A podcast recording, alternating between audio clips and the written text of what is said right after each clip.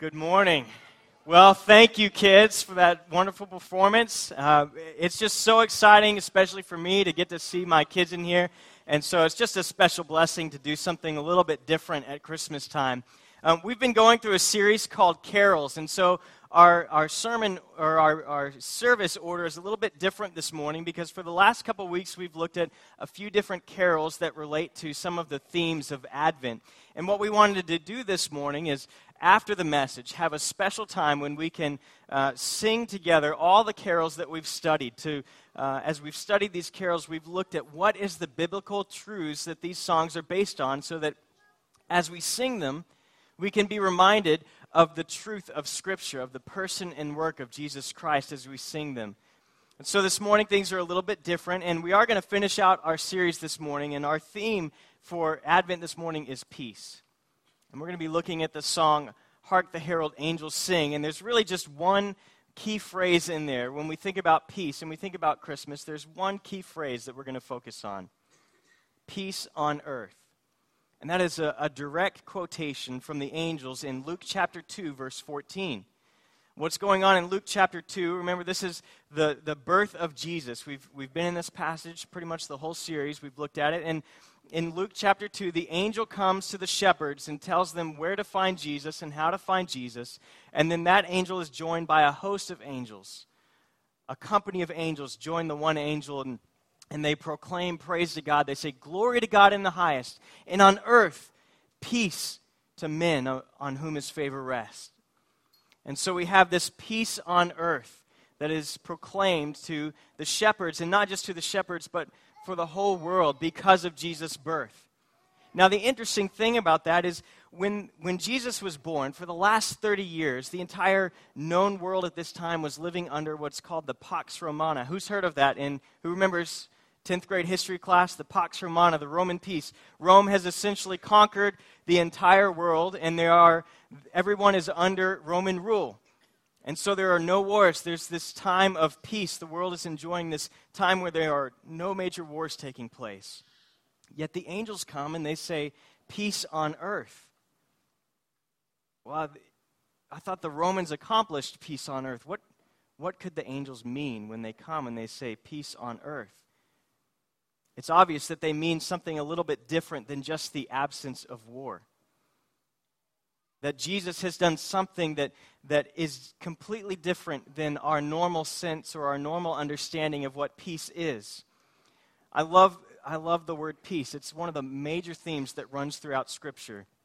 In the New Testament, the word peace appears in every single book of the New Testament except for 1 John. I'd say that's, that's a pretty big word, a pretty important word. In, in the Old Testament, the word, how many of you have ever heard someone say shalom? Anybody? That word, it's a, it's a, a Hebrew, a, a, Jewish greeting, shalom, and it's so much more than just this idea of, of absence of hostility or war. Uh, we have a definition of, of peace to look at this morning, and that definition is this that peace is more than just a state of mind. It's more than the absence of hostility, but it includes harmony, well being, and a sense of being safe and secure. It's this idea of being complete. There's a wholeness that comes from this word peace. And that's exactly what the angels are proclaiming to the world, has come to the world because of Jesus. And so this morning I want us to look at Colossians chapter 1. Not normally a passage you would think of when you think of Christmas. Some of you are probably out there saying, hey, just read Matthew, just read Luke, and we're good. Just tell me Jesus in a manger, angels, wise men. I know that one. Let's, let's study that one. But we're going to look at a, a little bit different passage this morning. Colossians chapter 1. And what we're going to see is why we need peace why we needed Jesus to come and bring us peace. And then, secondly, we're going to see what is the result of the peace that Jesus brings into our lives. Look with me at Colossians chapter 1, beginning in verse 19.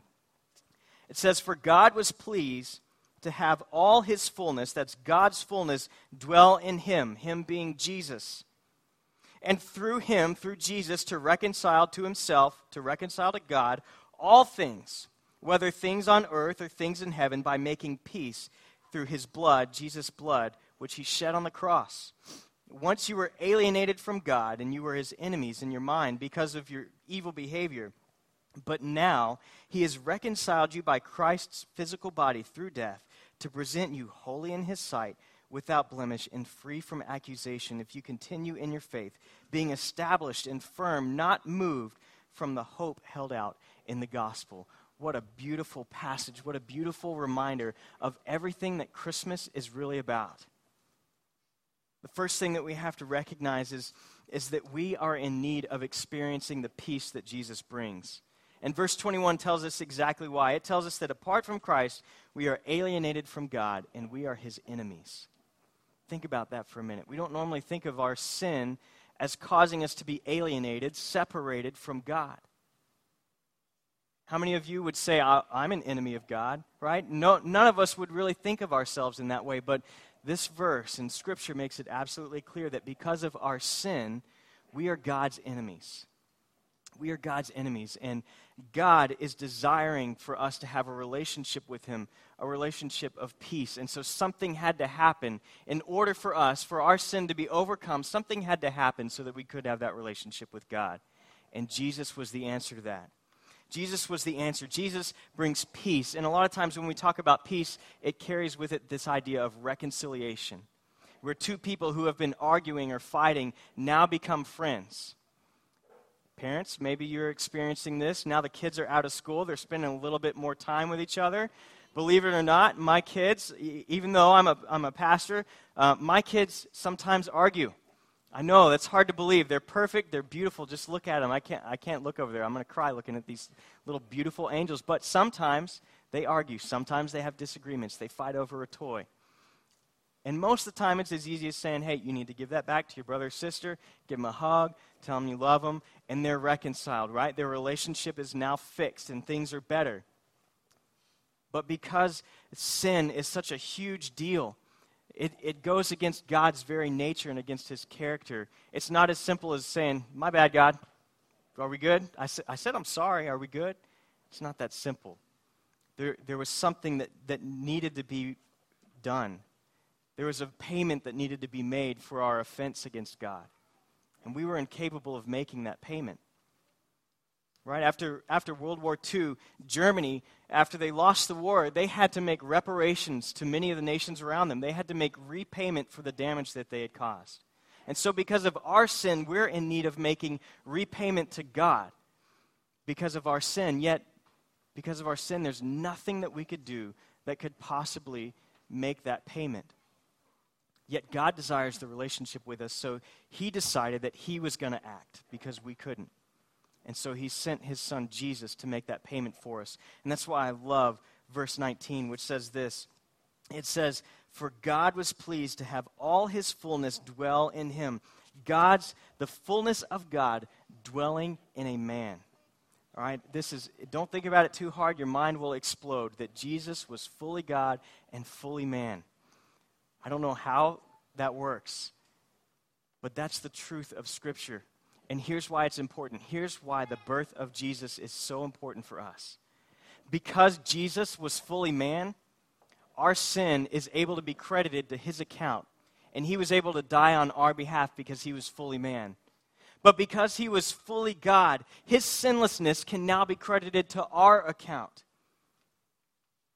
And when God looks at us, he doesn't see that sinfulness anymore because our sin is taken off of us and put on Christ and his sinlessness is, take, is transferred to us so that when God sees us, he sees his sinless son, Jesus Christ. And so it's important that Jesus, we understand that Jesus was fully man, yet still fully God in one person. That's what makes Christmas so amazing. And here's the result of that Here's the result of Jesus being fully man and fully God, not just a baby, but he grew up to be a man who was without sin, who died on the cross. Verse 20 says that he shed his blood, made peace by shedding his blood on the cross, but then he was raised again to prove that he overcame sin and death. And here's the result of that. Look with me at verse 22. It says, But now Jesus has reconciled you, now God has reconciled you by Christ's physical body through death to present you, listen to this if you've got faith in Jesus, this is exactly how God sees you. He sees you as being holy in His sight, without blemish, and free from accusation. Isn't that beautiful? Listen to that again. Holy in His sight, without blemish, without sin, and free from accusation. In the Old Testament, um, in the book of Job, we have this picture of Satan coming before God. And the, the word Hasatan, where we get our word Satan, literally means the accuser. And this verse is telling us that when, when you stand before God, there won't be anyone who will be able to bring accusation against you if you've placed your faith in Jesus Christ. Because we've been reconciled. That price has been paid, and we are now at peace with God. We have a relationship with God. There's no more hostility. That hostility is gone, and we are at peace with God. And not only that, but we can have peace on earth. We can have peace while we're here on earth. Verse 23 talks about the hope of the gospel, holding out the hope of the gospel. The hope of the gospel is this that whenever we pass from this world, whether Jesus comes back or we, we go to our grave, we die, we pass from this world, we enter immediately into the presence of God. And we're welcomed into heaven because Jesus has already paid the penalty for our sin, and so we get to spend eternity with God. That is the hope of the gospel. That is the peace on earth. That you can live day in, day out, knowing that no matter what happens, no matter if you, if you make a mistake, you don't have to be looking over your shoulder wondering what's going to happen next because you can know that your sins have been paid for through the blood of Jesus Christ. And that when, when you stand before God, you're going to be welcomed into heaven as his child. That is peace with God, and that is the peace on earth that we celebrate at Christmas time. Amen? Amen. Real quickly, I just want us to think again. Hark the herald angels sing. This is one of my favorite songs, and uh, as I was reading through this passage this week, it just amazed me the truth, the biblical truths that are in this song that sometimes we miss because the words are so beautiful that we, we may miss the reality of Scripture that is found in this song remembering that because of our sin, we were at war with God. Listen to these words Veiled in flesh, the Godhead see. Hail incarnate deity, Jesus our Emmanuel. Emmanuel, going back, means God with us. Veiled in flesh, meaning God became man. Incarnate deity, fully God and fully man. Verse 19 For God was pleased to have all his fullness in him dwell. One of the other lines of Hark the Herald Angels Sing says, Peace on earth and mercy mild, God and sinners reconciled. Verse 20, through him, God reconciled to himself all things by making peace through his shed blood on the cross. And lastly, born that man no more should die, born to raise the sons of earth, born to give them second birth. Verse 22 says, But now God has reconciled you through Christ, and you are holy in his sight, without blemish and free from accusation. You are established and firm, not moved, holding out the hope of the gospel. This is what we celebrate at Christmas the peace that we have that comes through Jesus Christ. Just want to remind you, we, we sang O Holy Night. We talked about prophecy and we talked about the hope of Jesus Christ that he brings. And so we want to be reminded of that, that Jesus is the long expected Savior, that long ago God promised back in Genesis 3.15 that He was going to send a Savior. And then we moved from there to talking about love, and we looked at Away in a Manger. And we saw that Jesus was the Savior that was promised, and that was God's demonstration of His love for us.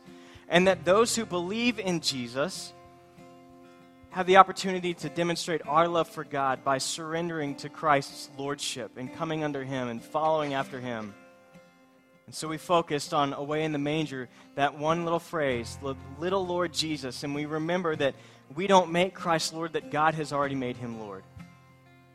And then we, we moved on from there last week. We talked about the shepherds and their joy that they had. And we saw that that joy comes not only as we trust Christ, that's the initial joy, but then we have the joy of telling others about Jesus Christ, that they get to hear the message, and that we all get to come back together and celebrate that. And lastly, this morning, we sang Hark the Herald Angels Sing, thinking about the peace that Jesus brings. That he brings us peace with God, and we can be reconciled to him. We can have that salvation. But it also gives us the peace to live out the rest of our days here on earth as we look forward to that day when we stand before God and we get to hear Him say, Well done, my good and faithful servant. So I hope that you will reflect on these truths of Scripture as we sing these songs, and that maybe this Christmas, these carols, these wonderful songs that we sing, will have new meaning to you as you reflect on the person and work of Jesus Christ as we've seen it in Scripture.